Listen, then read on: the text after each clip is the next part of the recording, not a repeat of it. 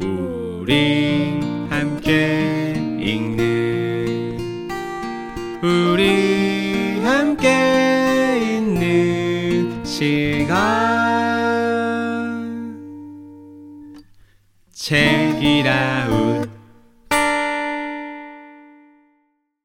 오늘의 책은 타고난 이야기꾼 고진숙 저자가 풀어내는 역사책 신비섬 제주유산입니다.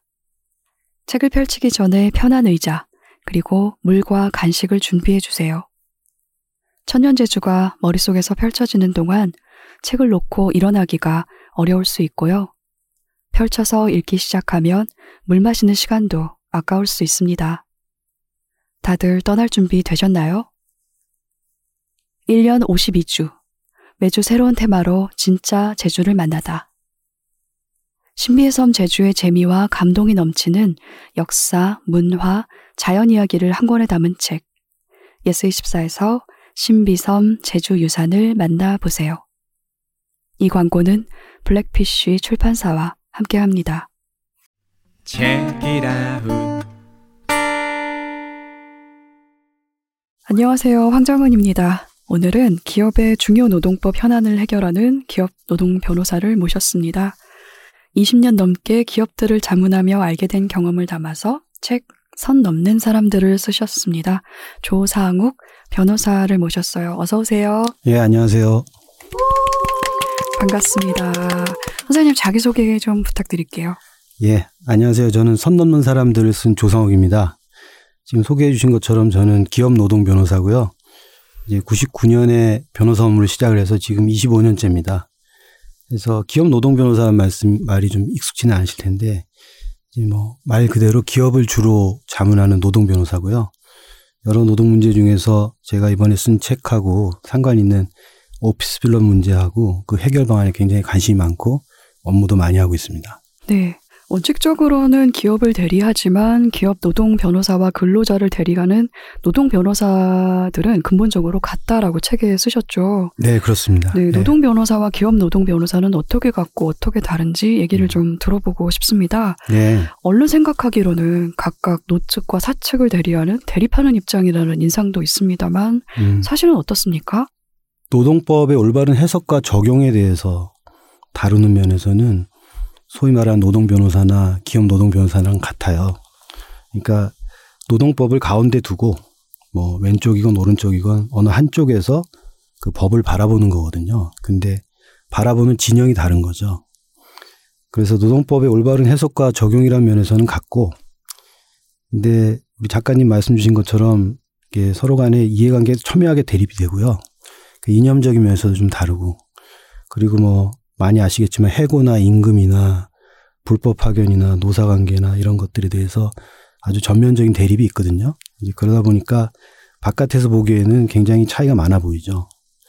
근데 다시 돌아와서 그 어디까지나 그것은 변호사가 아니라 어 정치라든가 어떤 생각에 따른 차이에 따른 거예요. 그래서 변호사로서의 업무는 그 노동법이 뭔지 그것을 정확하게 해석하고 적용해서 분쟁을 해결하는 겁니다. 그리고 저는 특히 오피스 빌런 문제에 관해서는 이 양자가 이렇게 대립되지가 않는 영역이에요. 그러니까 음. 예를 들어서 상습적 괴롭힘 가해자가 있다. 그러면은 노동 변호사라고 해서 그 가해자를 대리하지는 않거든요. 오히려 피해자를 음. 대리하고, 저 같은 경우에는 피해자가 신고를 했을 때 그 신고를 그 받아서 조사하고 징계하는 기업을 대리하는 거거든요. 그래서 대리하는 본인은 다르지만은 서로 같은 시각에서 이 문제를 접근할 때가 많거든요. 그래서 노동 변호사나 기업 노동 변호사나 이렇게 너무 이분법적으로 이렇게 나눠서 생각할 건 아닌 것 같아요. 음, 네. 선 넘는 사람들에는 부제가 붙어 있는데요. 네. 오피스 빌런은 어떻게 상대하는가입니다. 사실 이 부제에 많은 분들이 음. 이제 궁금하기도 하고 매력을 음. 느껴서 이 책을 읽을 것 같기도 합니다만, 오피스 빌런이라는 말만으로도 저마다 떠오르는 누군가가 있을 것 같기는 해요. 그런데 네. 어떤 사람들인지 말씀 좀 해주시죠. 네. 오피스 빌런은요, 그 굉장히 그 의미를 다양하게 쓰고 있어요. 이게 법적인 용어는 당연히 아니고, 이게 영미에서 쓰는 정통 영어도 아닙니다. 그러니까 우리나라에 쓰는 그런 영어인데, 저는 그 오피스 빌런이라는 의미를 이렇게 생각해요. 그러니까 본인이 인격상의 결함이나 윤리식에 있어서의 중대한 문제 때문에 기업 경영상에 굉장히 중요한 문제를 야기시키는 사람들이에요. 그러니까 기업 경영상의 중요한 문제는 특히 법적인 문제가 많습니다. 윤리의식이나 인격의 결함 때문에 법적인 문제를 포함해서 기업 경영상의 중대한 문제를 야기하는 사람. 이게 제가 정의한 오피스 빌런입니다. 음. 그래서 뭐 제일 전형적인 거는 상습적인 괴롭힘 가해자도 있고요. 네, 상습적인 성희롱 가해자. 그다음에 무분별하게 동료 직원에 대해서 법적 조치를 하는 사람들. 그다음에 허위 신고를 남발하는 사람들. 또 뭐 회사의 그 재산을 어, 위험하게 하는 그 배임적인 행위를 하는 사람들. 또 공갈 협박하는 사람들도 있어요. 이제 이런 사람들이 아까 전에 말씀드렸던 그런 프로파일에 전형적으로 해당한다고 저는 생각합니다. 음, 그 오피스 빌런이라는 말이 요즘 사회에서 조금 조금씩 사용을 하고 있는데 아직 네. 익숙한 말은 아니거든요. 그렇죠. 오피스 빌런 혹은 문제적 직원이라고 하지 않습니까? 그렇죠. 이 사람들 중에서 특히 상습적 가해자는 대체로 높은 직위와 권한을 가지고 있다라고 책에 쓰셨죠. 네, 맞습니다. 책에 소개된 사례로는 곽상무 같은 사람이 그 예가 될 텐데요.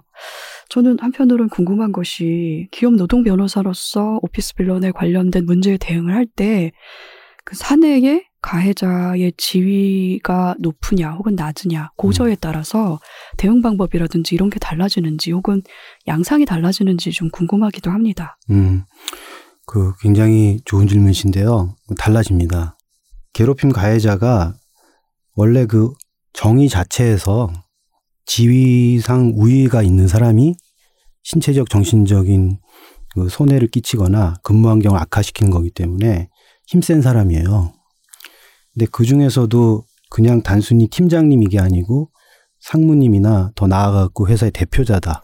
음. 이렇게 되면은 이 굉장히 그분이 내부적으로 파워가 있잖아요. 그러면은 그분을 조사해서 징계한다는 문제가 굉장히 여러 가지 문제를 야기, 야기합니다. 우선 조사하는 사람이 어, 조사를 충분히 하기가 굉장히 어렵고요.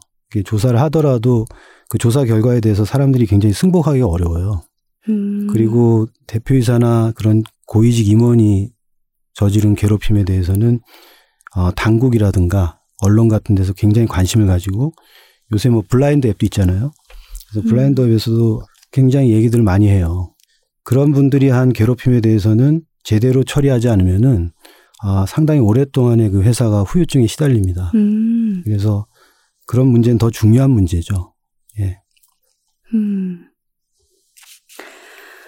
문제 직원, 이른바 오피스 빌런 때문에 노동 현장에서 피해를 받는 직장인이 이 책을 읽어도 좋겠지만 그보다는 오피스 빌런이 만든 문제를 해결해야 하는 기업, 그리고 인사 담당자들에게 이 책이 더욱 필요한 이야기인 것 같습니다. 말하자면 인사팀, 그리고 법무팀 직원들, 그리고 기업을 위한 오피스 빌런 대응법이 실려있다고 할 수 있을 것 같은데요. 지금 이런 이야기가 필요하다고 생각한 이유가 있을 것 같아요. 두 가지가 있는데요.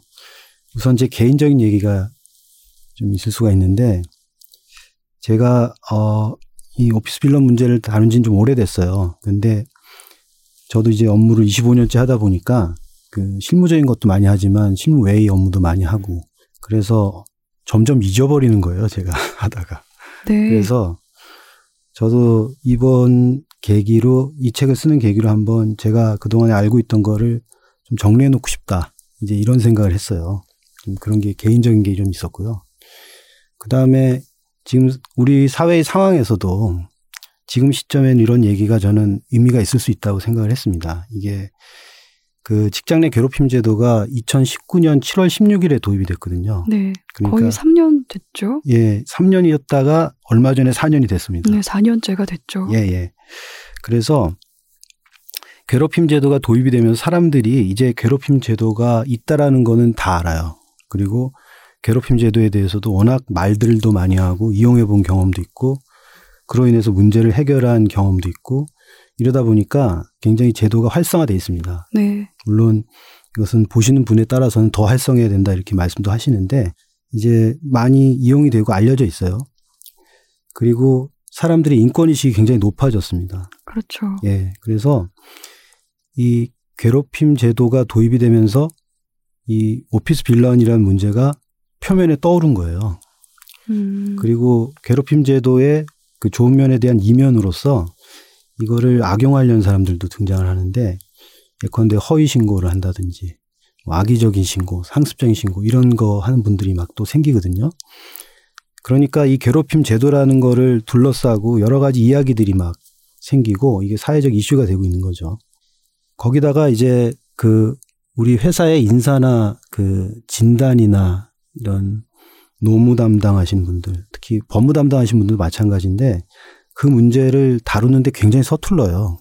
음. 이게 괴롭힘 문제가 있다 그러면은 그 괴롭힘 사실을 확정하고 거기에 대해서 그 징계를 한다는 것 자체는 어떤 약간 사법 기능과 좀 유사하잖아요. 그러니까 검찰이 하는 일하고 법원이 하는 일 그런 거 비슷하죠. 근데 기업은 원래 그런 거 잘하는 곳이 아니거든요. 근데 그 사건이 너무 많은 거예요. 그래서 모든 사건을 굉장히 수준 있게 해결하기 굉장히 어려워하고, 또 거기에 수반해서 일어나는 여러 가지 일들, 예를 들어서 가끔 가다가는 빌런들하고도 이렇게 협상해야 되거든요. 근데 그런 부분도 경험이 없고, 그래서 제가 느끼기에는 굉장히 서투르게 해결합니다, 이 문제를. 저로서는 뭐 이번 책을 통해서 그 인사 노무, 법무 진단 이렇게 그 업무를 기업에서 담당하신 분들이 아, 조금이라도 좀 도움받으면 좋지 않을까, 좀 그런 생각을 좀 했습니다. 예. 네. 오피스 빌런 역시 같은 직장에서 일하는 노동자들에게는 시급한 현실 문제이기도 하니까 말이죠. 네. 그런데 기업이 오피스 빌런 문제에 이렇게 적극적으로 대응하는 사례가 확실히 전보다 늘었습니까? 네, 이제 많이 늘었습니다. 이제 음... 제도 자체가요, 피해자가 신고를 하게 되면은 그다음부터 이 기업이 취할 조치라는 게 굉장히 골격이 완전히 만들어져 있습니다. 그러니까 피해자 보호 조치를 해야 되고요. 그다음에 어떤 징계 조치를 할 때 사전에 의견도 들어야 되고, 그 신고를 이유로 해서 불리한 조치를 해서는 안 되고, 뭐 이런 음. 굉장히 그 정교한 보호 장치가 있거든요. 예, 그런 상황이죠. 음. 사내 괴롭힘 문제가 이렇게 많이 음, 사례가 확 늘어나는 이유가 음. 최근에 그런 어떤, 그것도 폭력인 거잖아요. 그런 것들이 부쩍 늘었, 물론 그런 경향이 저는 좀 있는 것 같기도 합니다만, 일단은 법으로 금지가 되면서 법적인 책임의 근거가 마련되었기 때문이기도 한 것 같습니다. 말씀하신 것처럼 사 년 전에 음. 입법화가 되어서 말이죠. 네. 그리고 또 직원을 고용한 기업의 입장에서도 감당해야 할 리스크가 이제는 다방면으로 많아졌기 때문이겠죠. 또 한편으로는 이런 문제가 발생했을 때 기업이 사용자로서 손해배상 책임을 지는 경우가 정말 흔하다고 말씀을 하셨잖아요, 책에서. 저는 네. 궁금하기도 했어요. 기업은, 그 기업이 어떻게든 좀 책임을 지지 않으려 하고 거기에 음. 성공하는 사례를 제가 더 많이 보고 들어서인지 네. 그 이야기가 잘 믿기지는 않더라고요. 사실은 네. 어떻습니까? 그런 경우가 흔히 있고요. 요새 그런 소송이 상당히 많습니다. 네. 이게 법리적으로 좀 말씀드리면요. 그 기업은 사용자로서 그 소속돼 있는 노동자 내지 근로자에 대해서 배려 의무라는 게 있어요. 근데 배려 의무요? 배려 의무. 네. 예. 근데 자기 기업 소속의 다른 근로자 내지 노동자가 그 밑에 있는 근로자 내지 노동자에 대해서 그 괴롭힘을 해가지고 정신적 손해를 준 거잖아요. 그렇게 되면은 그 가해자도 책임을 지는데 기업도 같이 책임을 지게 돼 있습니다. 이게 음. 법적으로는 그걸 사용자 책임이라고 하는데. 네. 그 사용자 책임을 묻는 소송이 굉장히 많아요. 그리고 이제 거기에 대해서 판결들이 나오고 있는데, 체감을 못하고 있다면은 그게 제도가 도입된 지가 뭐 사 년이라고는 하지만 아직까지 판결이 많이 쌓일 때까지는 아니거든요. 그래서 아마 법을 전문으로 하시는 분 아니면은 좀 익숙하지 않으실 수는 있어요. 그렇습니까? 네. 대중에게 노출이 안 됐다는 이야기겠네요. 예. 근데 뭐 이제는 그 하급심 판결을 통해 가지고요, 그 그런 사례들이 많이 소개들이 되고 있고요. 네. 근데 그 위자료는 그렇게 높지는 않습니다. 보통 음. 뭐 받은 고통에 비하면은 좀 적은 금액이에요. 뭐 수백만 원 이 정도 이런 경우가 제일 많고요. 가끔가다 미국 드라마 같은데 보면은 그런 경우에 굉장히 큰 금액이 배상액으로 주어지잖아요. 음. 근데 우리 사법제도에서는 그렇지는 않습니다. 되게 짜죠. 맞는 말씀입니다. 네, 네. 짜, 왜 이렇게 짜죠? 그게 정신적인 손해를 인정을 하는데요. 징벌적인 네. 성격이 없어서 그래요. 그러니까 그렇습니까? 이제 음. 저 금액이 굉장히 큰 거는 소위 말하는 징벌적인 배상이에요. 그래서 음. 실제 그 사람이 입은 실손해가 아니라 앞으로 그런 일 절대 하면 안 된다는 취지에서 네. 징벌적인 배상을 하거든요. 음. 근데 징벌적인 배상은 그 법에 특별한 규정이 있어야 되는데 그 괴롭힘에 대해서는 그런 규정은 없습니다. 음, 상징적인 의미에서 왜 배상이라고 생각하면 될까요? 네, 그런데요. 기업 입장에서는 그 금액이 중요하진 않아요, 사실은. 네, 뭐가 중요합니까? 네, 그로 인한 평판이죠. 평판. 네. 그리고 기업 문화. 평판 기업 문화는 기업이 굉장히 중요하게 생각을 하는데 네. 예전에 이천십팔 년인가 굉장히 유명한 자동차 메이커가 있어요. 네. 근데 그 메이커에서 성희롱 관련해서 굉장히 그 기념비적인 대법원 판결이 나와서 네. 그 배상 책임을 문 적이 있습니다. 제가 책에도 기업에요? 소개를 했는데. 네. 예. 근데 거기서 그 문제가 있게 조치를 하는 바람에 기업이 내게 된 손해배상이 삼백만 원이었어요. 네. 근데 삼백만 원이 그렇게 많지는 않죠. 그런데 그 중요한 건 제가 그 기업의 이름을 알고 있다는 거예요. 그러니까 저는 이제 음. 그 기업 이름을 따서 무슨 무슨 판결 이렇게도 외부에 강의할 때도 얘기하거든요. 저만 아는 건 아니기 때문에. 회자되는군요. 회자되죠. 근데 음. 그런 거는 굉장히 문제가 있는 겁니다. 기업 입장에서 보면. 그리고 내부에서 직원들이 성희롱 괴롭힘 같은 건 굉장히 자극적인 사건이잖아요. 그래서 그 사건을 굉장히 주시하고요. 그게 어떻게 처리되는지를 보거든요. 근데 기업이 그 문제를 뭐 유야무야 넘어간다든지 그 규정을 위반했다든지 그러면은 평소에 기업 문화 얘기하는 건 다 위선이잖아요. 그러니까 그런 문제 때문에 기업으로서는 굉장히 신경 쓰이는 일입니다, 이게. 음. 네.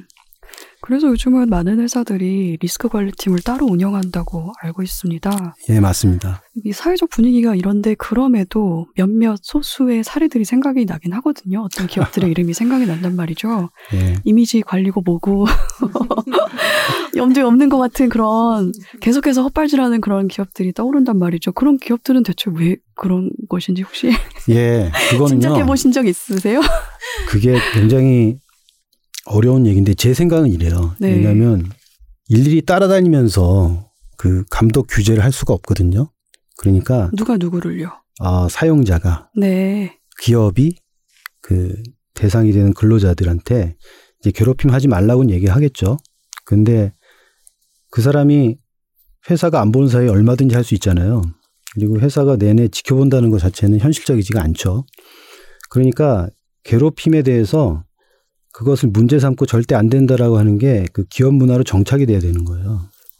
근데 음. 그 기업 문화로 정착한다는 거는 눈에 안 보이는 무형적인 거거든요. 그러니까 그거를 해낸다는 거는 제도 만드는 것보다 훨씬 어려운 일입니다. 그래서 그 기업이 하겠다라고 하는 게 진정성이 없는 게 아니고 할 능력이 좀 안 되는 거예요. 그건 네. 오랜 시간이 걸립니다. 그러게 네. 말입니다. 예. 그래도 뭐 씨이오라든지 의사결정권을 가진 사람들이 맘먹으면 시작할 수 있는 일 아닙니까? 예, 맞아요. 네. 예, 그래서 시작들을 많이 하죠. 근데 거기, 시간이 걸립니다. 네. 거기에다 사업구조 자체가 하청이 예. 거듭되는 구조면 예. 더 관리하기가 힘들 수 있겠네요. 예, 맞습니다. 네. 예. 그 책에서 다양한 사례를 소개를 하셨는데요. 직장 내 괴롭힘과 성희롱 가해자, 배임하거나 협박 공갈하는 사람, 무분별한 법적 조치를 취하는 경우 등등 말씀하신 네. 것처럼 선생님이 경험한 사례들인 거죠. 네, 맞습니다. 네, 이 경험들을 바탕으로 각색을 또 하셨어요. 그 사례가 고스란히 또 아, 각색해야죠. 안 되기 때문에 법적인 문제도 있는 것이죠. 그럼요. 예. 그래서 윤리적으로도 법적으로도 문제 있을 상황을 피해서 각색을 하셨고 다양한 오피스 빌런이 등장을 하는데요. 그중에 곽상무가 있습니다. 예. 제가 이 인물을 언급하는 이유는 그 선생님이 오피스 빌런 문제에 대해서 처음으로 본격 관심을 가지게 해준 계기를 준 인물이라고 예. 책에 쓰셨단 말이죠. 맞습니다. 어떤 어떤 사례였고 어떤 사람이었는지 소개를 좀 해주시죠. 예, 알겠습니다. 아, 여기서 우선 저 성이 곽상무잖아요. 실제 인물은 곽씨는 아닙니다. 곽씨 네, 아니고요. 그, 네. 제가 이게 그 사례를 만들다 보니까 아, 굉장히 힘들었어요. 지금 같이 와 계신 팀장님께서 사례로 좀 해보자 그래가지고 네. 제가 원래 신문 칼럼에 썼던 걸 모아서 냈거든요. 네. 근데 신문 칼럼 쓸 때는 뭐 이렇게까지 그 이제 이름을 막 신경 써서 짓진 않았고 뭐 A사, B사 이런 식으로 영문으로 했었어요. 음. 근데 전 책을 쓰다 보니까 어이 그거는 좀 너무 재미가 없더라고요. 그래서 제가 제일 그룹을 만들었습니다. 그래서 네, 뭐 제일 그러게요. 화학도 있고, 네. 제일 테크놀로지도 있고, 퍼스트 무브도 있고 막 네. 그렇거든요. 진짜 있는 기업들은 어떻게 하시려고? 그건 아닙니다. 확인 안 했지만 안 그래도 하셨어요? 뭐 제일이라고 하면 뭐 그렇게 되게 흔한 이름이잖아요. 아, 그런가요? 아, 있을 수도 죄송합니다. 있을 것 같은데. 제일 그룹 여러분들께 죄송합니다. 네. 재판하실 때 거기다 쓰셔야 될 것 같아요. 실제 기업명 아닙니다. 이렇게. 곽상무도 네. 이게 굉장히 좀 이름을 강렬하게 좀 짓고 싶더라고요. 그래서 음. 제가 왕사장도 짓고 곽상무도 짓고 뭐 이렇게 졌는데 그 제가 제일 친한 사람들 중에 곽 씨가 있어요. 그래서 굉장히 항의를 받았습니다. 네. 그분은 무슨 죄입니까? 그래서 네. 하여튼간 이게 가명인데 이 곽상무가요. 이제 작가님 말씀 주신 것처럼 제가 오피스 빌런, 그때는 그렇게 오피스 빌런 이름을 붙이지는 않았지만 이런 문제적 직원에 대해서 관심을 가지게 된 계기가 된 건 맞아요. 음. 근데 이분이요, 그 한 중견 기업의 넘버 투, 쓰리 정도 되는 분이었어요. 꽤 고위직이었네요. 네, 상당히 음. 고위직이고 그 처음에는 그 매니지먼트는 굉장히 이분이 유능하다고 알고 있었습니다. 근데 이제 회사가 그 기업 문화 차원에서 익명으로 설문조사를 한번 한 거예요.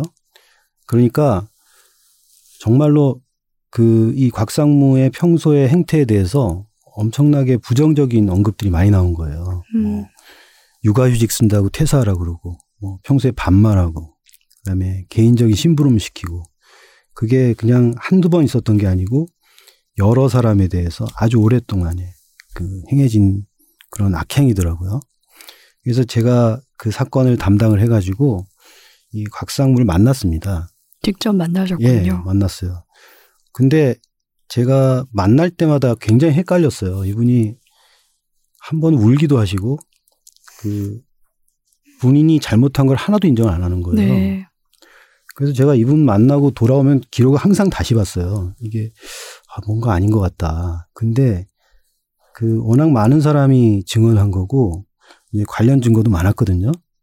그래서 그걸 인정하는 게 제가 좀 이해가 안 간 거예요. 그래서 저는 과연 이게 어떻게 귀결이 될까 이렇게 지켜봤는데 결국에는 이분이 아, 해고가 됐습니다. 이 해고가 되는 과정에서 이제 직원들이 그 반대 증언하는 걸 너무 무서워했어요. 이분한테 네, 너무 오랫동안에 그렇겠죠. 이렇게 시달려왔기 때문에. 음. 근데 제가 인상적이었던 거는 이분이 어쩌면은 다시 돌아올 수도 있겠다. 네, 맞아요. 이렇게 네. 생각을 하니까 걱정이 되는 거죠. 예, 직원들이 전부 단합을 해가지고 그 반대 진술을 하고요. 심지어 퇴사한 분들도 오셨어요. 음, 그럴 사람 아니다. 아, 그럴 사람이다. 아, 그럴 사람이다. 그럴 사람이다. 아니, 그냥 못 돌아오게. 예, 그러셨구나. 그래서 그분이 결국 해고된 다음에 또 반성할 수도 있잖아요. 근데 이분은 또 반성을 안 했습니다. 그래서 회사를 상대로 나중에는 다른 문제로 고소를 했죠. 음. 그러니까 저는 그분이 굉장히 신기했어요. 아, 물론 제가 굉장히 특이한 사람을 변호사하면서 많이 봤지만 그리고 이게 아주 뭐 사회적으로 주목되는 그런 사건은 아니었거든요. 근데 어, 저는 너무 특이했던 거예요. 이게 과연 사람이 그렇게 자기가 잘못한 거를 자각을 못할 수가 있을까. 그런 자기 성찰이 부족한 점이 너무나 저한테는 특이하게 느껴졌습니다. 그래서 어, 이런 사람도 있네 이렇게 생각했는데 그 다음부터는 그런 직원들 굉장히 많이 만났어요. 곽상무 같은 사람이요. 예, 네. 곽상무 같은 사람이요. 근데 네. 형태는 달라요. 이제 괴롭힌 가해자도 있고 무분별하게 법적 조치하는 사람도 있고 그 다음에 성희롱 가해자도 있고 또 허위 신고하는 사람도 있고 이런 형태는 다른데 그 공통적인 특징이 이제 기본적으로 자아 성찰이 좀 안 되고요. 이제 다른 사람들이 자기가 그렇게 하면 얼마나 고통받는지를 잘 이해를 못해요. 공감 능력이. 예, 없습니다. 그리고 이제 그런 성향이, 어, 잘 변하지가 않아요. 이게 저는 이제 개인적으로는 사람이 이렇기 때문에 이럴 수밖에 없다. 이런 건 잘 안 믿는데 이분들도 마찬가지겠죠. 근데 잘 변하지는 않아요. 쉽게 변하지는 않아요. 그래서 이 오피스 빌런이건 뭐건 어떤 이름을 붙여가지고 그러니까 이분들의 그 행태라든가 어, 이분들의 대항, 대한 대처법이라든가 저는 이런 거는 좀 필요하지 않나? 이제 그런 생각을 좀 하게 됐었습니다. 음. 예, 곽상무가 이제 시작인 점이 맞습니다. 예. 음. 오피스 빌런이라는 말을 이 책을 통해서 계속 접하면서 저는 좀 약간의 위화감이 있었거든요. 이 사람들이 하는 어떤 책에서 언급된 사례들을 비롯해서 제가 간접적으로 겪은 오피스 빌런의 영역에 들어갈 만한 그런 언행을 하는 사람들이 생각이 나면서 음. 오피스 빌런이라는 말이 너무 귀엽다. 이게 상대적으로 너무 귀엽고 너무 세련되다라는 생각이 좀 들기도 아, 했거든요. 저도 작가님 말씀에 동의합니다. 네. 조금 더 고민을 해봐야 될 것 같아요. 이거는 아, 그, 오피스 빌런. 그건 아주 좋은 말씀이신데요. 저도 이게 완벽한 명명은 아닌 것 같아요. 그러게 네. 말입니다. 근데 이제 아무래도 사람들이 말 자체가 좀 재밌게 느껴져서 사람들이 자주 사용할 것 같기는 합니다. 네. 그 이런 사례들을 종종 보시는 거죠. 그 곽상무 이후로 말입니다. 네. 뭐 종종이라고 하기에는 좀 더 많죠. 네. 더, 마, 더 많은가요? 예. 종종보다 많으면 그러면 어떻게 날마다 만나고 계시나요? 아, 지금도 몇 사람 있죠. 아, 네. 예. 여전히. 예. 그러면 그 정도로 흔해서 네. 선생님은 이런 문제적인 직원을 산신령이라고 부르신다고 책에 쓰셨어요. 아, 전 그렇게 부르죠. 네, 예. 네, 뜬금없이 이모를 만나서 제가 깜짝 놀라서 재밌게 그 부분을 읽었는데 그 산신령이란 말을 쓴 이유가 이렇습니다. 산, 그러니까 기업이죠. 기업을 네. 뜻하는 산마다 하나씩 있고 수틀리며 내려와서 사람들을 힘들게 할 수 있는 신통력을 가지고 있다. 그래서 자기는 산신령이라고 부른다라고 네. 쓰셨는데 저는 이것도 좀 잘못된 명칭인 것 같은 것이 신령은 그것보다는 좀 더 홀리한 존재 아닙니까? 아, 홀, 네. 그 생명을 수호하는 아, 수신이란 말이죠. 뭐, 너무 예리한 지적이십니다. 수, 네. 수신인데 저는 이제 아, 이거 오해받을 수 있는데요. 네. 제가 직업적으로 거의 매일 만나니까 저는 그분들이 꼭 항상 뭐 충격적으로 다가온다기보다는 그 가끔 옆에 있는 사람일 것 같이 느껴질 때도 있어요. 네. 그래서 아, 좀 귀엽지만 그 산신령이라고 네. 했고요. 그 미워하는 마음은 저도 똑같습니다. 아니, 산신령이 산신령이 옆에 있습니까? 아니, 산신령을 그러니까 옆에 있는 존재로 느끼십니까? 아, 산신령 귀엽잖아요. 그리고 이제 산신령이 귀엽. 제가 네. 한번 약간 백 퍼센트 싱크로율이 있는 명칭은 아닌 것 같아요. 이제 음, 말씀대로. 그렇지만 재미는 있었습니다. 근데 제가 산신령이란 얘기를 인사 담당자들한테 해줬더니. 네. 아, 굉장히 동감을 하더라고요. 네. 그래서 이제 어이구, 그 그렇구나. 동감 포인트가 산마다 하나씩 있다는 거였던 것 같아요. 맞아요. 예, 기업마다 음. 한 명씩 있고 그 산신령은 어쨌든 그 산을 수호하는 사람이잖아요. 그래서 산에 오래 있거든요. 그래서 음. 오피스 빌런도 기업에 굉장히 오랫동안 남아서 그 상습적인 악행을 저지르거든요. 음. 이제 저는 그런 의미에서 그 말을 썼는데요. 예, 하여튼간 그거는 이렇게 널리 쓰는 말은 아니고 제가 음. 좋아하는 말입니다. 알겠습니다. 뭔가 흑화한 산신령 정도. 아, 흑화한 산신령이죠. 하겠습니다. 네. 뭔가. 그런데 직접 만나신단 말이에요. 네. 협상 과정에서 네. 이런 사람들을 연달아 만나서 만든 긴장이나 짜증도 이른바 스트레스도 있을 것 같은데 음. 그런 스트레스를 다스리는 나름의 방법도 가지고 계실 것 같아요. 음. 어떠십니까? 근데 스트레스가 아마 작가님이 생각하신 것보다는 제가 덜할 거예요. 그렇습니까? 네. 저는 왜냐... 읽는 것만으로도 힘들어서 말이죠. 네. 왜냐하면 이제 제 개인적인 자아와 직업적인 음. 자아를 구별하고 네. 그 직업적인 자아도 또 여러 가지로 분리해서 음. 그 분리된 칸에다가 각각의 문제를 넣거든요. 그러니까 음. 물론 그렇다고 해도 굉장히 악성이 강한 경우는 넘어옵니다. 그렇지만 음. 어느 정도 방어막이 있죠. 그래서 이제 저는 업무상으로 이런 분들을 만나는 거거든요. 음. 예. 그렇지만 볼 때마다 어 제가 곽상무 만나고 나서 아유 굉장히 특이하다 이렇게 느꼈던 것처럼 그리고 그때 정신적인 쇼크도 좀 있었어요. 아 네. 이렇게까지 해야 될까? 이제 이런 것처럼 조금 조금씩은 영향이 있고요. 소위 뭐 인간 혐오랄까요? 음, 그런 생각이 좀 들어요. 예. 네, 그 인간 혐오라는 게 오래 가지고 있어서 좋을 게 없지 않습니까? 아, 저, 그렇죠. 그걸 좀 어떻게 상쇄하려면 뭔가를 좀 하기도 해야 될 텐데 네. 뭘 하시는지 궁금했던 거죠. 아, 예, 뭐 변호사 생활이라는 게 좀 약간 따분한데요. 그냥 네. 저는 책도 많이 읽고 많이 읽습니까? 아, 주로 많이 어떤 읽는다고 하면 좀 그러네요. 어떤 장르를 읽으십니까? 아, 저는 이제 그 심리학 책도 좋아하고요. 네. 예. 그리고 이번에 그 책 쓰면서 인용을 했는데 네. 그 책 쓰면서 인용한 걸 보니까 제가 참 두서없이 독서를 했구나 이런 생각이 들더라고요. 원래 이제. 독서의 성질이 그렇기도 합니다. 예, 그래서 책 읽는 걸 참 좋아하고 음. 그리고 뭐 이제 우리 동료들하고 술 한 잔도 하고 뭐 그러죠. 예. 네, 술로 푸시는군요. 이 어, 독서 얘기가 나와서 말입니다만 네. 그 책으로 쓰셨단 말이죠. 그러니까 네. 이른바 칼럼이었지만 본래 형태는 칼럼이었지만 어쨌든 산문입니다. 이 글쓰기가. 그렇죠.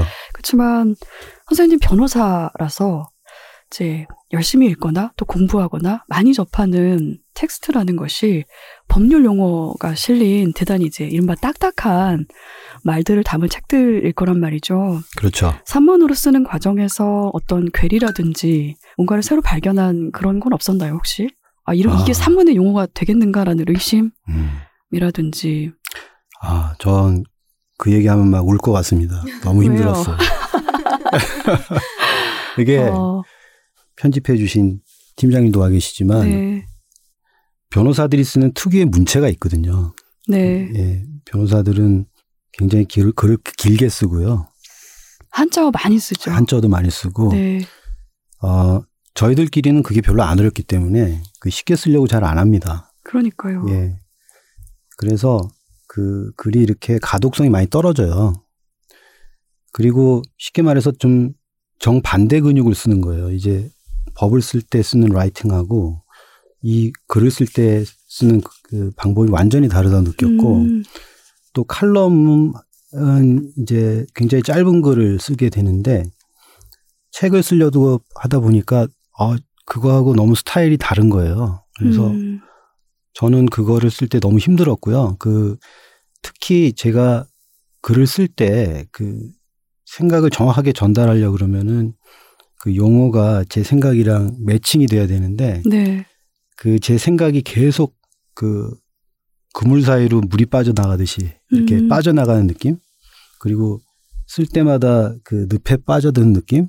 뭐 이런 느낌이 있었어요. 그래서 한참 동안에 못 쓰기도 하고 그리고 써놓고 나서 이제 다시 들여다보니까 진짜 너무 마음에 안 들어서 음. 이거는 안 되겠다 그래서 제가 다 바꾸기도 하고 막 굉장히 힘들었습니다. 예. 음.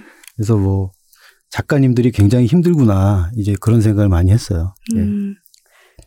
그렇습니다. 말을 고르는 일이 항상 그렇죠. 네. 유형별로 문제 직원을 대하는 방법을 다르게 소개를 하셨는데요. 예, 예. 그렇지만 공통된 원칙 혹은 전략이 있을 것 같습니다. 음. 그 예 중에 하나가 첫 대응이 반드시 관철되어야 한다라는 말이 있었는데요. 네. 이유를 좀 듣고 싶어요. 네. 첫 대응이 성공적이어야 하는 이유. 오피스 빌런과의 대립이랄까? 싸움이랄까? 이런 거가 장기전이어서 그래요. 음.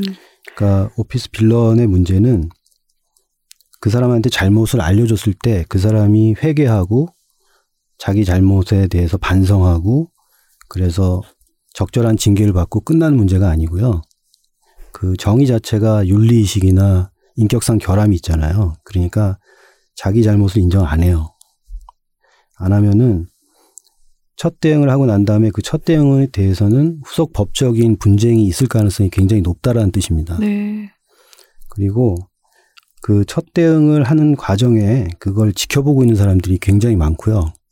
왜냐하면은 그 사람에 대해서 굉장히 반감을 가지고 있는 동료들이 많거든요. 문제가 제기될 때쯤 되면은 문제가 골마 터진 겁니다. 그래서 음. 그때까지 이 사람이 했던 악행이 한꺼번에 분출되는 순간이에요. 그때가. 그리고 이 사람이 지금까지 그 잘못되어 있는 인격과 윤리식을 끌고 살아오면서 우리 회사에 상처를 낸 게 많잖아요. 이제 그런 부분들도 다 문제가 제기되기 시작하는 거예요. 그러면 장기전을 할 것이고 굉장히 걸려있는 그 스테이크가 큰 거잖아요. 그러면 회사는 대응을 할 때 이거를 한 번에 이기겠다. 이건 욕심입니다. 첫 대응을 해서 우선은 그 사람이 잘못돼 있다라는 거를 그 확인을 해줘야 돼요.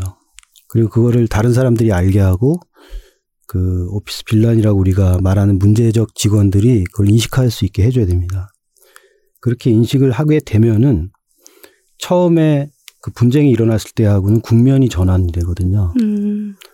그러니까 오피스 빌런이 반성까지는 아니지만 어 이거 함부로 하면 안 되겠네. 이제 이런 생각을 하게 됩니다. 그리고 사람들도 어 저 사람에 대해서 회사가 제지하고 통제할 수 있는 능력이 있구나라는 걸 알게 돼요. 그래서 나 내가 당한 거에 대해서도 얘기를 하면은 혹시나 문제가 해결될지도 모르겠다. 네. 이런 희망을 갖게 되는 거예요. 그러면은 첫 대응을 이겨야 되는 거죠. 그래서 첫 대응은 시점과 준비 같은 것이 너무 중요합니다. 그래서 그 얘기를 제가 굉장히 강조를 했는데 그 이유는 종종 이 오피스 빌런의 문제가 너무나 자극적이고 너무나 고통의 강도가 크기 때문에 그 기업이나 피해자 입장에서는 이거를 너무 빨리 해결하고 싶어 하거든요. 그렇죠. 예. 근데 그렇게 하면은 이제 사안을 그르칠 수가 있는 거예요. 이게 그 자연적인 해결 방법이랑은 다르죠. 원래 고통이 강하면 빨리 그걸 벗어나야 되니까. 그래서 거기에 대해서 강력하게 대응을 하고 신속하게 대응을 해야 되는데 이럴 때는 돌아서 가는 게 더 강력한 대응이에요. 근데 그거를 경험이 없는 경우에는 좀 알기가 어렵다. 굉장히 중요한 원칙이라고 저는 생각합니다. 음. 선생님이 이십 년 넘게 지켜본 바에 따르면 인사 법무 담당자들이 제일 힘들어하는 문제 직원은 어떤 유형이었나요? 예, 그게 상습적 괴롭힘 가해자 문제가 좀 심각하죠. 왜냐하면 그 상습적 괴롭힘 가해자는 권력상 우위에 있는 분이에요. 권력상 우위에 있는 동안에 혹은 거기까지 가는 동안에 굉장히 많은 사람들을 힘들게 했을 거예요. 음. 그다음에 그런 사람들에 대해서는 조사를 해서 사실관계를 확정하기가 굉장히 어렵죠. 그리고 요새는 그 언론이나 당국에서 그런 문제 너무 관심이 많습니다. 그래서 처음부터 이 문제가 이렇게 사내에서 해결되는 게 아니고 많은 바깥에서 있는 눈이 지켜보는 동안에 해결되는 경우가 많아요. 그러니까 굉장히 복잡한 요소가 많죠. 거기다가 이제 가끔 신문지상에서 보셨을 거예요. 가끔 이런 너무 괴롭힘의 정도가 극심해서 피해자가 자해를 한다던가 자살을 한다던가 이럴 때가 있거든요. 그렇게 되면은 소위 말해서 기업의 위기가 옵니다. 그 위기 관리까지 같이 해야 되는 거예요. 그러니까 이게 모든 문제가 전면적으로 발생하고 그것을 그때그때 그 올바른 판단해가지고 그 상황을 점진적으로 개선시켜 나가서 오랜 기간 동안에 걸쳐서 개선된 상황 하에서 전격적으로 해결해야 되는 거예요. 그러니까 굉장히 어렵죠. 그래서 이 문제가 좀 전형적인 문제고요. 근데 양상은 다르지만 그 더 어려운 유형들도 많아요. 이제 예컨대 그 매니지먼트, 그러니까 임원진이나 기업을 공갈 협박하는 직원들도 그 생각보다 많습니다. 그러니까 저는 직업적으로 좀 많이 만나는 것 같고요. 음. 그 다음에 그 단순하게 배임을 하는 게 아니라 아주 체계적으로 배임하는 경우도 있어요. 그 직원들끼리 서로 연결해가지고. 네. 그거는 또 배임이라는 게 그 인사 담당자나 법무 담당자가 전문적으로 조사를 해서 밝혀내고 이렇게 하기에는 굉장히 복잡하고 어려운 문제이기 때문에 그거 굉장히 어려움을 갖고요. 또 최근에는 이제 그 악성 신고 문제가 좀 많아요. 그러니까 괴롭힘 제도나 성희롱 제도가 어느 정도 기반을 잡다 보니까 그 제도를 그 사적인 목적을 위해서 혹은 보복을 위해서 이렇게 악용하는 사례들이 사실은 좀 등장합니다. 허위 신고 문제가 있는데 이 허위 신고 문제라는 거는 그 사람이 허위 신고한다는 것 자체를 밝히기가 굉장히 어렵잖아요. 그래서 이게 이 과연 느낌으로는 허위 신고가 맞는데 과연 이걸 어떻게 해야 될까? 기업들 굉장히 당황하는 경우도 많아요. 그래서 이제 그런 문제들도 못지는 않습니다. 예. 허위 신고에 대해서는 처음에 기업의 태도도 되게 중요할 것 같은 게 음. 이게 허위 신고일 거라는 확신이 있는 경우, 그러니까 그런 편향이 있는 상태로 시작이 될 수도 있잖아요. 아, 좋은 지적이십니다. 예, 맞아요. 네. 예. 그리고 허위 신고를 너무 이렇게 민감하게 허위 신고라는 걸 너무 자주 문제 삼으면요, 그 괴롭힘 제도나 성희롱 제도 자체가 그 무력화되죠. 그렇습니다. 예. 신고 자체를 꺼리게 되는 경우도 네. 늘어날 테고요. 맞아요. 그래서 저는 그렇게 생각해요. 이게 문제성 신고는요, 두 가지 종류가 있습니다. 이게 악성 신고가 있고요. 부적절한 신고가 있거든요. 부적절한 신고는 조금 과민하다든지 약간 과장했다든지 뭐 착각했다든지 음. 이런 건 부적절한 신고예요. 근데 그런 거는 그 사람한테 페널티를 주면 안 돼요. 그거는 신고자에게요? 네. 신고자한테 안 되죠. 왜냐하면 그런 걸 페널티를 주면은 누가 신고를 쉽게 하겠습니까? 이게 말입니다. 예, 제도가 잘 안 되죠. 근데 제가 말씀드린 허위 신고는 그 날조된 신고, 그 다음에 보복을 위해서 하는 그런 그 사적인 신고, 그 다음에 두 가지랑 겹칠 수도 있는데 상습적으로 신고하는 경우들이 있어요. 그러니까 뭘 가지고 상습적으로 신고를? 아, 회사의 거죠? 모든 게 불만인 거죠. 네. 그래서 그 신고를 상습적으로 하고요. 그 예컨대 이런 경우도 있어요. 그러니까 신고를 했는데 그 우선 괴롭힘했다고 신고를 해요. 근데 자기를 조사를 하는데 자기의 말을 잘 안 들어준다. 그래서 그 조사하는 사람을 신고를 합니다. 네. 예, 그래가지고 조사하는 사람이 신고돼서 그걸 또 대응하다가 그 위에서 결제하는 사람도 있고 이렇게 되면은 그 사람도 신고를 해요. 연쇄적인 신고를 하는 거죠. 상습적인 신고죠. 음. 근데 이런 것은 굉장히 악성 신고거든요. 그 악성 신고는 어, 입증하기는 어렵지만 예컨대 열 건 중에 한 건이 확실하다. 그러면은 일벌 백 개를 해야 됩니다. 네. 예. 그러게 말입니다. 예. 여, 다방면으로 악영향을 주는 유형인 것 같습니다. 네. 맞습니다. 말이 쉬워서 일벌 백 개고 열 건 네. 중에 한 건을 발견하는 거지 그거를 알아낸다는 것은 굉장히 어려운 일이거든요. 그러게요. 예. 그래서 인사 담당자들이 어려움을 겪죠. 음. 예. 되게 오랜 시간이 걸릴 것 같기도 하고요. 맞습니다. 예. 그 과정에서 또 많은 사람들이 마음을 다치는 일도 많을 것 같고요. 아, 그거는 뭐 대단하죠. 네. 네. 선생님이 보시기에는 기업들이 조직 내에서 발생하는 인사 문제를 대하는 태도가 많이 변했다고 음. 느끼십니까? 음. 예전에는 좀 가급적 조용히 음. 시끄럽지 않게 외부에 네. 알리지 않게 네. 처리하는 걸 좀 우선시하는 경향이 있었다면 음. 이제는 책에도 사례를 언급하셨지만 최고 음. 책임자가 나서서 네. 대응을 하는 사례를 언급을 하셨더라고요. 맞습니다. 늘어났다 네. 라고 쓰셨는데 어떻습니까? 네. 변했다고 느껴지는데요. 그게 기업이 인식이 수준이 좀 높아진 것도 있고요. 음. 동시에 그 강제적으로 이렇게 되는 면도 있는 것 같아요. 그러니까 워낙 언론 보도도 많고 그 직장 내 괴롭힘 제도에 대해서 관심이 늘어나니까 이게 소위 말해서 위기관리 영역이거든요. 그러니까 기업 입장에서 보면. 그러니까 기업은 굉장히 기업에 큰 문제가 있을 때에는 소위 말하는 위기관리라는 걸 하게 되는데 음. 이제 괴롭힘도 그런 정도의 위기로 인식이 되는 거죠. 그래서 신속히 나서서 대응하는 경우가 많이 늘어났습니다. 기업의 사과문 같은 거를 그 검색을 하면 자주 볼 수가 있습니다. 왜냐하면 이제 대표이사가 그 대외적으로 혹은 대내적으로 이런 문제가 생겼으니까 굉장히 유감이고 음, 너무 동요하지 말고 앞으로 우리가 적법하게 대응하겠다라고 하는 걸 쓰는 거거든요. 네, 괴롭힘 제도에 대해서도 그렇게 하는 경우가 많아요.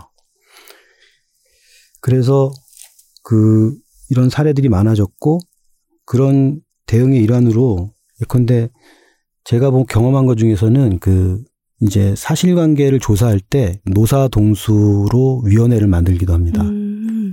그래서 노사동수가 위원회를 만든다는 거는 그 조사 과정이 다 공개된다는 취지거든요. 그래서 조사 과정이 다 그 중계방송되듯이 알려지는 거죠. 그리고 나중에 그 보고서는 당연히 당국에도 제출이 되고 그리고 그렇게 공개적인 조사를 한다라는 토대 하에서 어, 대표이사도 그 밝혀진 사실에 근거해서 엄정한 대응을 하게 되고 이제 이런 일들이 생기고 있고요. 아마 그런 일들이 앞으로는 더 많아지지 않을까 이 생각이 들어요. 음, 사내에서 발생한 성희롱 사건에 대해서는 그런 식의 조사가 어려울 것 같기도 합니다. 맞습니다. 양상이 완전히 다른 거죠. 네, 그거는 괴롭힘도 굉장히 그 피해자의 비밀 보장이 중요하지만 성희롱은 절대적이죠. 그러니까 성희롱 같은 경우는 그 피해자가 자기가 어떻게 조사를 했으면 좋겠다라는 것에 대해서 처음에 밝히는 경우가 많고 또 그게 당연히 그게 적절한 겁니다. 그래서 회사도 물어봐야죠. 회사가 성희롱은 공개적으로 알려질 수밖에 없다라는 이유로 그 이것은 문제 삼지 말자 이렇게 얘기하는 거는 적절하지가 않아요. 그런데 그런 가능성에 대해서 알려주고 그것의 부작용을 방지하기 위해서는 우리가 이런 노력을 할 텐데 그럼에도 불구하고 여전히 비밀 부, 문제가 생길 수가 있고 이 차 가해가 있을 수가 있다. 그래도 한번 해볼 생각이 있느냐 하겠다라고 하면 우리가 열심히 도와주겠다라고 하는 것은 또 괜찮은 거거든요. 이제 그런 과정이 필요합니다. 성희롱 음. 조사를 할 때는. 예. 최근 사례에서 회사가 관련한 사건에서 적극적으로 자문을 구하고 또 피해자를 보호를 하면서 문제 해결을 위해서 노력한 사례를 소개를 하셨어요. 저는 그게 대단히 인상적이었습니다. 네. 흔하지 않은 것 같아서 또 그런 네. 일이. 소위 말해서 그게 아마 제가 기억하는 게 맞다면 그 요새는 구애 공격이라고 하더라고요. 구애 네. 공격이요? 예, 그러니까 뭐, 이제 무슨 뜻이죠? 그러니까 직장 상사가 네. 그 부하 직원한테 아, 네. 구애하는 거죠. 그래서 어, 본인은 구애라고 생각하는 거죠. 아, 그렇죠. 네. 예. 근데 스토킹이죠. 그렇죠. 예. 우리 작가님이 그 사례를 말씀하시는 것 같은데요. 그 사례 저도 굉장히 인상적이었어요. 그러니까 음. 많이 각색을 했지만 그 사례에서는 그 평소에 그 기업의 대표가 굉장히 기업 문화를 강조하는 분이셨어요. 자, 그렇게 되면은 직원들이 이분이 이 문제를 진짜 당했을 때는 어떻게 대응하냐를 지켜보거든요. 음. 문제가 없을 때는 누구나 다 그런 멋있는 말을 할 수 있는데 문제가 있을 때도 할 수 있느냐, 이제 그럴 용기가 있느냐, 이제 그런 게 문제가 됩니다. 근데 그때 그 대표님께서는 굉장히 과단성 있게 그 조치를 하셨습니다. 저희가 그 방금 전에 말씀드렸던 사례의 그 성희롱이나 이런 것들은 좀 선례가 많이 없거든요. 그래서 자문을 구했을 때 해고가 가능하다라는 말씀을 잘 못 드렸어요, 제가. 음. 이제 저는 객관적으로 법을 해석해야 되니까. 그 선례가 없는 경우에 변호사는 좀 조심스러울 수밖에 없거든요. 근데 속으로는 아, 이거는 해고를 해야 될 것 같은데 라고 생각은 하고 있었어요. 근데 정말 그 대표이사님이 저희들의 약간 자문이 애매할 수도 있었음에도 불구하고 이제 해고를 결심을 하고 실행을 해서 그 평소에 본인이 기업 문화에 대해서 가지고 있던 생각을 스스로 입증했다. 저는 그런 생각이 들었어요. 음. 그래서 굉장히 당당한 대응이었고 그 모든 경우에 다 좋은 결과가 나진 않겠지만 기업들이 항상 가져야 되는 태도라고 생각합니다. 예. 네. 직장 내에서 괴롭힘 또는 성희롱 피해를 입었을 경우에 피해자가 알아두면 좋을 내용으로는 어떤 것들이 있을지도 듣고 싶습니다. 네. 어, 남녀고용평등법에 조항이 딱 하나밖에 없어요. 조항이 길지가 않습니다. 그 괴롭힘도 조항이 딱 하나예요. 근데 거기에 어떤 내용들이 들어있냐면은 회사는 괴롭힘 내지 성희롱을 인지하면은 신속하고 객관적으로 조사를 해야 됩니다. 그리고 괴롭힘이나 성희롱 사실이 확인되기 전에도 그 피해자의 의견을 듣고 그 보호 조치를 해줘야 돼요. 그 다음에 피해 사실이 확인이 되면 역시 피해자하고 가해자에 대해서 어, 더 이상 피해가 확대되지 않도록 조치할 의무가 있습니다. 예를 들어서 자리를 바꿔준다든지, 다음 또 가해자에 대해서는 징계를 한다든지 이런 식으로 그 어떤 조치를 해야 돼요. 그리고 그런 가해자에 대해서 조치를 하기 전에 그 피해자의 의견을 청취하게 돼 있습니다. 그 피해자 의견에 따르는 의무는 아닌데 의견을 청취해야 되고 피해자한테 합리적인 범위 내에서 관련된 사실을 밝혀줘야 돼요. 그리고 이제 굉장히 중요한 게 신고를 이유로 불리한 처우를 못하게 돼 있습니다. 그러니까 무슨 얘기냐면은 성희롱 신고를 했다, 괴롭힘 신고를 했다 이렇게 되면 용기를 낸 거잖아요. 근데 성희롱이나 괴롭힘이란 거는 갑을 사이에서 일어난 경우가 많거든요. 그래서 네. 의리 신고를 한단 말이에요. 그러니까 갑이 영향력을 발휘하거나 갑의 동료들이 영향력을 발휘하거나 기업이 갑편을 들어서 을에게 불리한 처우를 할 수가 있거든요. 근데 그거는 형사처벌이에요. 네. 예. 다른 거는 다 과태료입니다. 근데 이건 형사처벌이 되게 돼 있고요. 음. 그 다음에 그 괴롭힘이나 성희롱의 조사 과정에서 알게 된 사실은 비밀보호가 돼야 돼요. 이런 것들이 법의 한 조항에 다 들어가 있습니다. 그리고 그 외에는 그, 이, 원래는 자율적인 규제가 원칙인데 그 회사 내에서 제대로 이 문제가 그 제대로 시정이 안 되면은 노동청에 진정 고소할 수 있어요.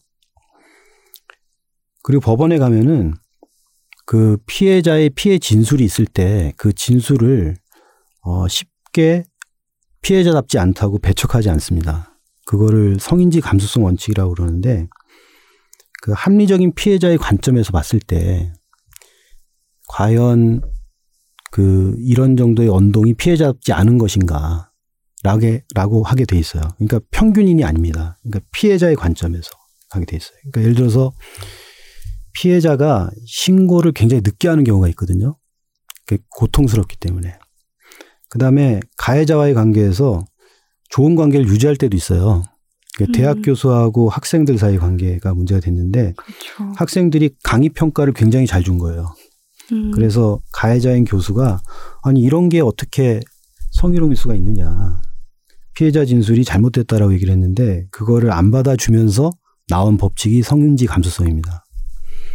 그리고 이제 수사기관에 가서 진술하라 그랬더니 수사기관에 가서도 진술을 하는 걸 거부를 했어요. 자기가 너무 고통스러우니까. 그러면은 그 교수 입장에서는 그렇게 말할 수 있잖아요. 만약에 진짜 피해자라면은 나와서 피해 사실을 말하는 게 피해자다운 거지 그 진술을 안 한다는 게 말이 되느냐. 실제 그런 주장을 했는데 법원이 안 받아들였어요. 왜냐하면은 합리적인 피해자 입장에서 그 언동을 평가해야 된다는 거거든요. 그래서 그런 경우에 피해자 진술을 함부로 배척하면 안 된다라는 게 대법원에서 확립된 원칙입니다. 그게 성인지 감수성이에요.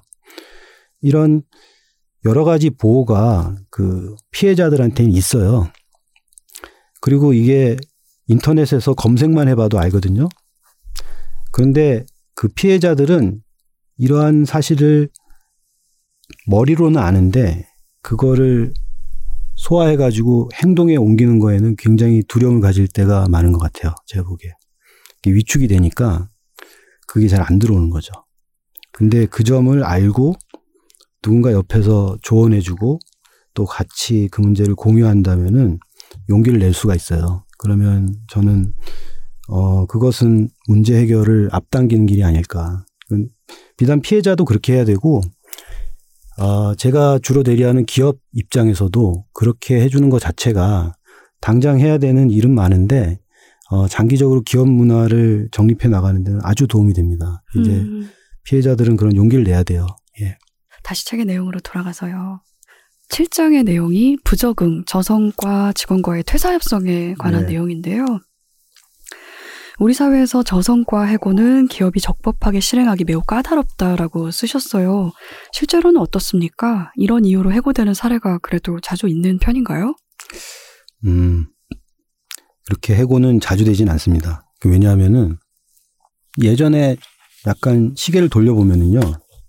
예전에 박근혜 전 대통령이죠. 그 네. 정부 때 그 통상해고라는 화두가 있었어요.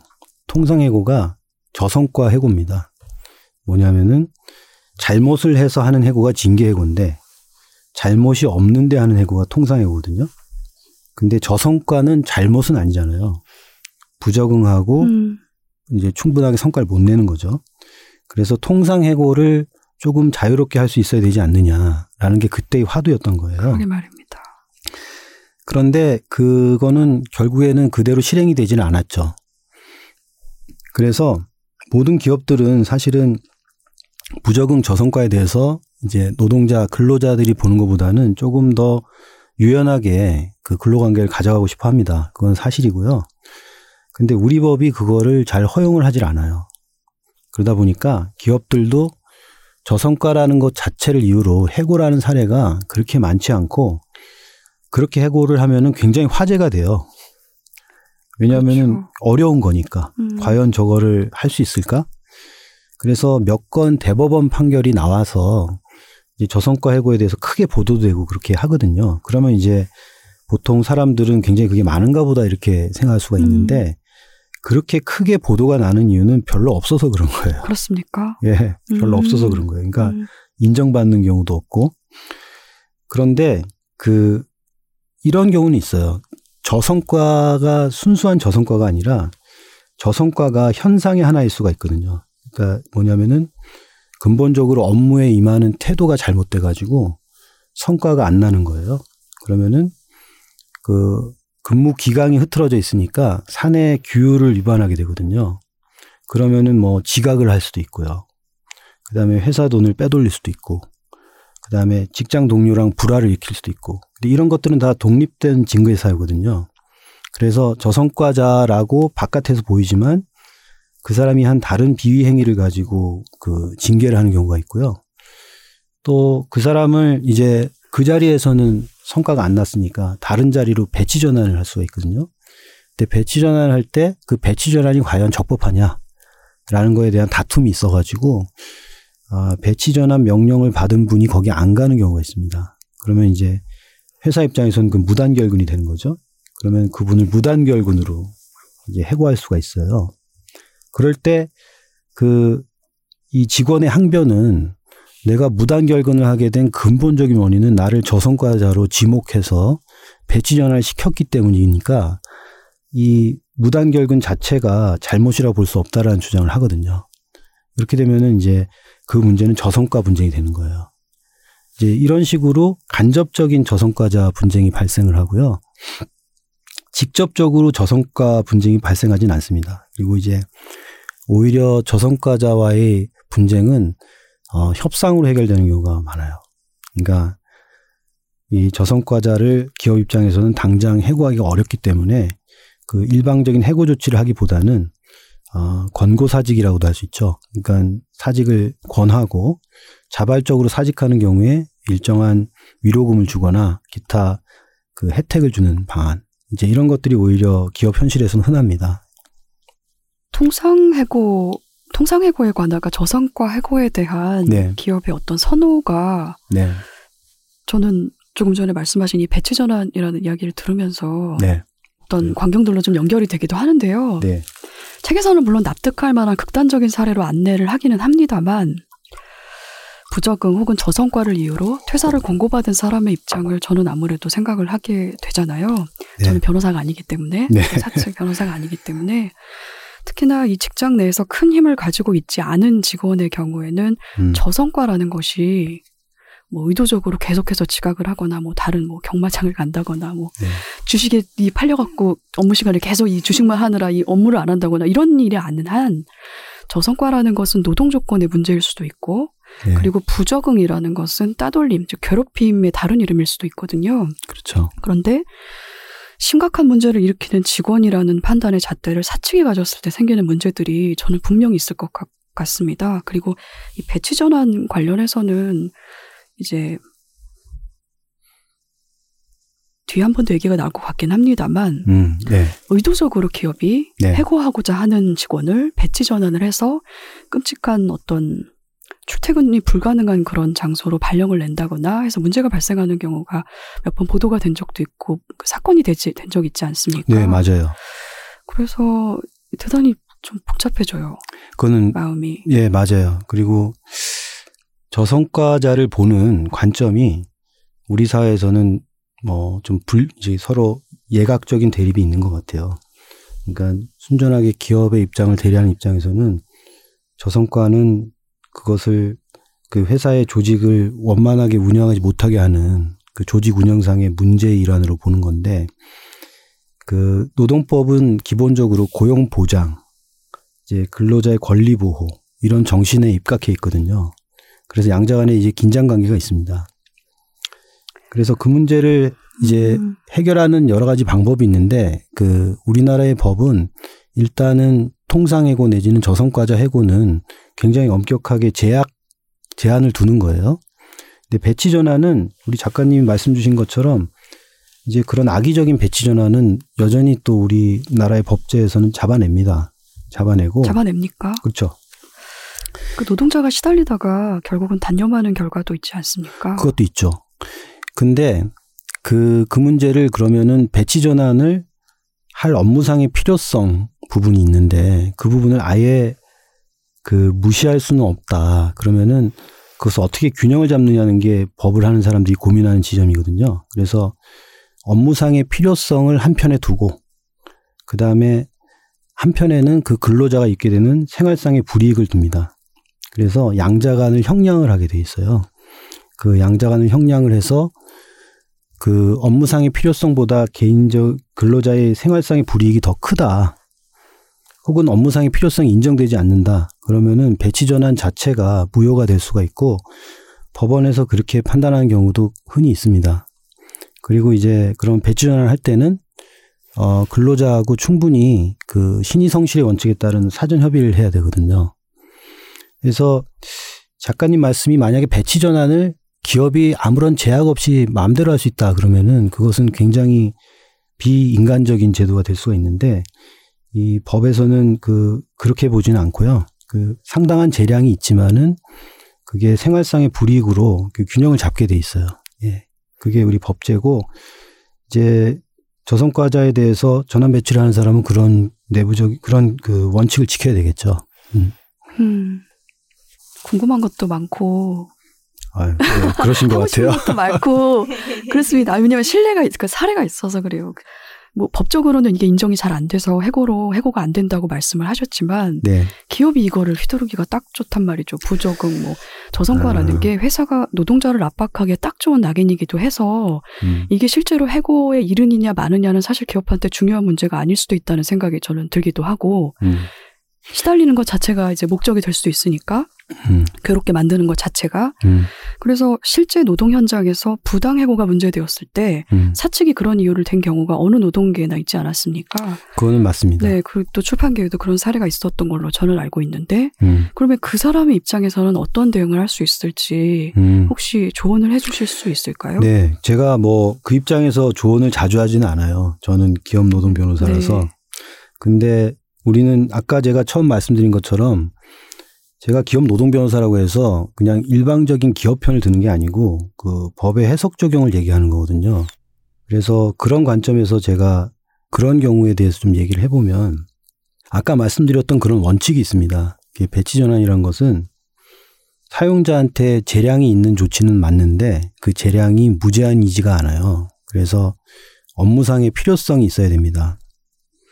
그래서 그 인원 선정을 할 때 그 인원 선정이 합리성이 있어야지 업무상 필요성이 인정되거든요. 그러니까 종전에 했던 업무가 있는데 그 업무가 업무에 대해서 배치 전환한다면 상대적으로 인원 선택이 합리적인 거죠. 근데 새로 갈 업무를 한 번도 안 했어요. 그럴 때 다른 새로 갈 업무를 했던 다른 사람이 있는데 이 사람을 굳이 지정을 해가지고 글로 옮긴다. 그러면은 인원 선택의 합리성이 상당히 의문이 제기되겠죠. 그런 업무상의 필요성이 있느냐를 확인해야 되고, 그로 인해서 생활상의 불이익을 입는지도 있어요. 그러니까 예를 들어서 보직이 바뀌게 되면 보직 수당이 바뀔 수도 있고, 근무지가 너무 멀어지게 되면 출퇴근이 멀어질 수도 있고, 이제 업무 자체가 그 사내에서 조금 더 밸류가 낮은 것으로 인식될 수도 있잖아요. 그러면 양자를 형량을 해서 과연 생활상의 불이익하고 업무상 필요성 중에 뭐가 더 크냐는 거예요. 그리고 이제 그 이런 문제는 제가 꼭 처음 얘기하는 건 아니고 어, 우리 작가님 가지신 그런 문제의식 때문에 여러 가지 선례가 쌓여 있습니다. 그래서 이 선례하고 비교를 해봤을 때 지금 내가 당하고 있는 이 사례가 과연 어느 정도의 선례인지 사례인지라는 것도 볼 수가 있어요.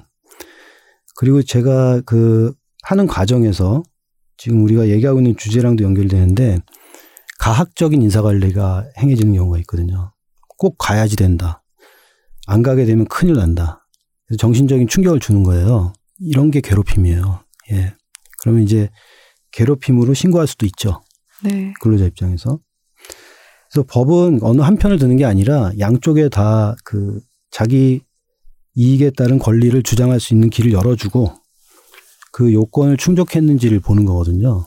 그래서 문제가 되는 배치 전환이라면은 그런 것은 뭐 이제 근로자 입장에서는 여러 가지 대항 조치를 할 수가 있습니다. 또 책에서 기업은 불리하다라고 쓰셨어요. 맞습니다. 네, 기업은 불리하다. 그리고 이러한 불리함은 기본적으로 노동법의 기본 틀과 정신에서 비롯한다라고 덧붙이셨어요. 음. 이게 나온 맥락이 인사 담당자들이 질문을 했다는 거잖아요. 오피스 빌런 문제 직원에 대응할 때 유념할 사항 딱 한 가지를 이야기해달라. 라는 어려운 질문을 하셔가지고 네. 대답을 이렇게 하셨습니다. 맞습니다. 기업은 불리하다. 법적으로 불리하다는 말씀이시죠? 그렇죠. 불리함을 또 인정을 해야 문제 직원을 바르게 대응할 수 있다라고 쓰셨어요. 저는 이게 무슨 이야기인지 음. 이 선생님의 이번 책을 쭉 여기까지 거의 후반부에 실린 내용입니다. 네, 맞습니다. 쭉 따라 읽으면서 무슨 이야기인지 이해를 하면서도 음. 얼른 공감하기가 어려서 저항하는 마음이 좀 있었거든요. 조금 전에 저희가 이제 전환 배치에 대한 이야기를 하면서도 약간 나온 얘기인데 노동 현장에서는 오히려 법이 느리다라고 하는 형편이어서 음. 기업이 불리하다는 말씀에 얼른 공감하기가 제가 어려운 거예요. 뭐 예컨대 저희가 많이 아는 사례로는 네. 뭐 이거는 이제 오피스 빌런 이야기는 아닙니다만 네. 노조법 삼 조를 악용한 어떤 손배가 압류 때문에 쌍용 관련해서만 서른세 명의 사람이 죽은 사건 있지 않았습니까? 예, 노란 봉투법이죠. 그렇습니다. 네. 이런 상황에서 법적으로 기업이 불리하다는 것은 어떤 이야기일지 조금 음. 더 이야기를 들어보고 싶었어요. 아, 전 이런 질문해 주셔서 너무 고맙습니다. 지금 어, 이야기하면서 굉장히 기분이 좋은데, 근데 여기 기업이 불리하다는 건요. 네. 제가 다 제 생각을 좀 말씀드릴게요. 우선 제가 쓴 기업이 불리하다는 그 맥락 면에서 오피스 빌런과의 얘기였어요. 그러니까 오피스 빌런을 대응을 할 때는 기업이 불리하거든요. 왜냐하면은 그 기업이 그 해고 등 징계 조치를 하려고 그러면은 정당한 사유를 입증해야 됩니다. 기업한테 정당한 사유를 입증할 책임이 있어요. 오피스 빌런이 한 괴롭힘, 성희롱, 배임, 무분별한 신고, 허위 신고, 공갈 협박, 이런 것들이 사회 통념상 현저하게 고용관계를 유지하기 어려운 사정인지, 이것을 입증해야 되는 거예요. 입증 책임이 회사에 있습니다. 기업에 있어요. 그러니까 기업이 불리하죠. 그리고 이제 인격을 문제 삼을 수가 없거든요. 그러니까 법은 인격을 문제 삼는 게 아니라 그 개개의 행동을 문제 삼는 거거든요. 그리고 대응을 하는 과정에서 고려할 사항들이 너무 많은 거예요. 그 입증하려고 그러면은 예를 들어서 이분의 핸드폰을 볼 수도 있어야 되고, 이제 관련된 증언도 받아야 되고, 그런데 여러 가지 제약이 있잖아요. 그거는 기업이 자기가 지켜야 되는, 우리 사회의 시민으로서 지켜야 되는 어떤 제약이란 말이에요. 그러니까 저는 그거를 지키면서 오피스 빌런에 대응한다라고 하는 것이 기업이 강자인 것처럼 느껴지지만 사실은 절차적으로 그렇지 않다. 본인이 약점을 가지고 있다는 걸 알아야 냉정하게 돌아보면서 오피스 빌런을 대응할 수 있다라는 의미에서 제가 기업이 불리하다라고 쓴 겁니다. 그래서 그 기업이 불리하다고 썼는데, 저는 그 말을 하게 되면 그 말이 약간 여러 가지 의미로 이해될 수도 있을 거라고 생각했어요. 왜냐하면 작가님 지적하신 것처럼 사용자, 기업은 갑이고 근로자, 노동자는 을로 생각하고 하잖아요. 그리고 현실도 갑과 을이죠. 그렇습니다. 예, 그러면은 이렇게 현실에서 갑과 을로서 기업이 유리한데 기업이 불리하다라고 하는 말 자체가 그 인지적으로 부조화를 일으키잖아요. 그렇죠. 네. 그런데 아, 그런 인지적인 부조화 때문에 착각하지 말라는 게 제 뜻이었어요. 그러니까 오피스 빌런 면에서요. 면에서. 음. 그러니까 그것이 일상적인 그 이제 권리관계에서는 갑이지만 오피스 빌런을 대할 때는 을이다라는 말에 좀 가까웠거든요. 그래서 제가 기업이 불리하다라고 쓴 거고요. 그런데 그 외의 환경에서는 기업이 유리할 수도 있습니다. 예를 들어서 기업이 어디까지나 고용을 한 입장이고, 그 이제 아까 전에 배치 전환의 예에서 말씀을 드렸지만은 그 이제 여러 가지 법적인 제약이 있는 것은 분명한데 이니셔티브는 기업이 가지고 있거든요. 그래서 기업 입장에서는 상당한 파워가 있는 게 맞아요.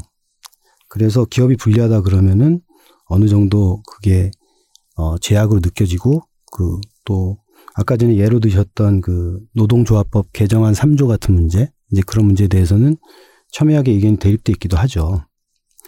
근데 저는 그 문제를 너무 깊이 들어가는 건 좀 어떻게 맞지는 않는 것 같은데, 기본적인 제 생각은 그 법이라는 거는 그 장치 자체에서 어느 정도 중립적이고 공정할 수밖에 없는 그런 제약이 있거든요.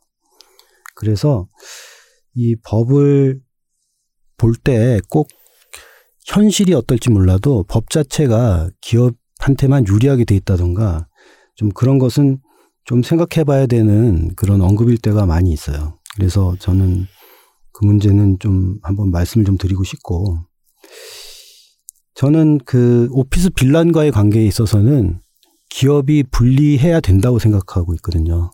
왜냐하면 그 우리 사회가 합의한 것은 그 함부로 해고하지 말라는 거거든요. 그래서 기업이 해고 사유를 입증하라는 것을 그 사회적인, 사회적으로 이렇게 명령한 것이기 때문에 그것을 바꿔가지고 오피스 빌런이 밉다고 기업이 유리하게 제도가 바뀌어야 된다고 생각지는 않습니다. 그것은 유지가 돼야 되고, 그 바탕하에서 기업이 개인정보라든가 방어권이라든가 이런 절차적인 제약을 다 지키고 오피스 빌런을 대응해야 되는 거죠.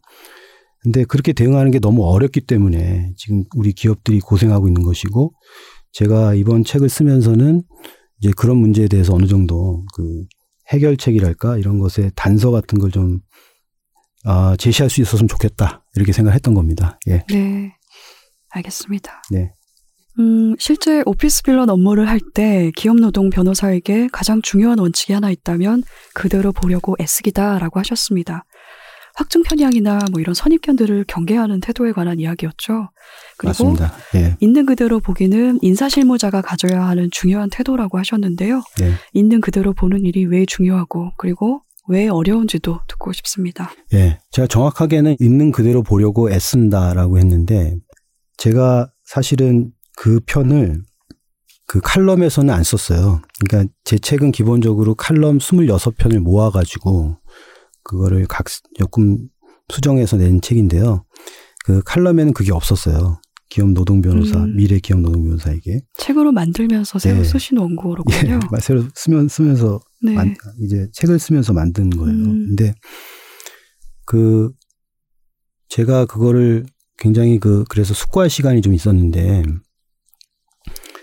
아, 저는 그, 그대로 본다는 거는 변호사건 누구건 사실상 굉장히 불가능한 일이 아닐까라는 생각을 좀 많이 했어요. 왜냐하면 우리한테는 그 내재되어 있는 어떤 편향이 있거든요. 그래서 거기에서 벗어나기가 참 어렵습니다. 제가 좀 예를 들어보면은 이야기 편향이라는 게 있어요. 그래서 어떤 사람이 A란 잘못하고 B란 잘못을 범했다.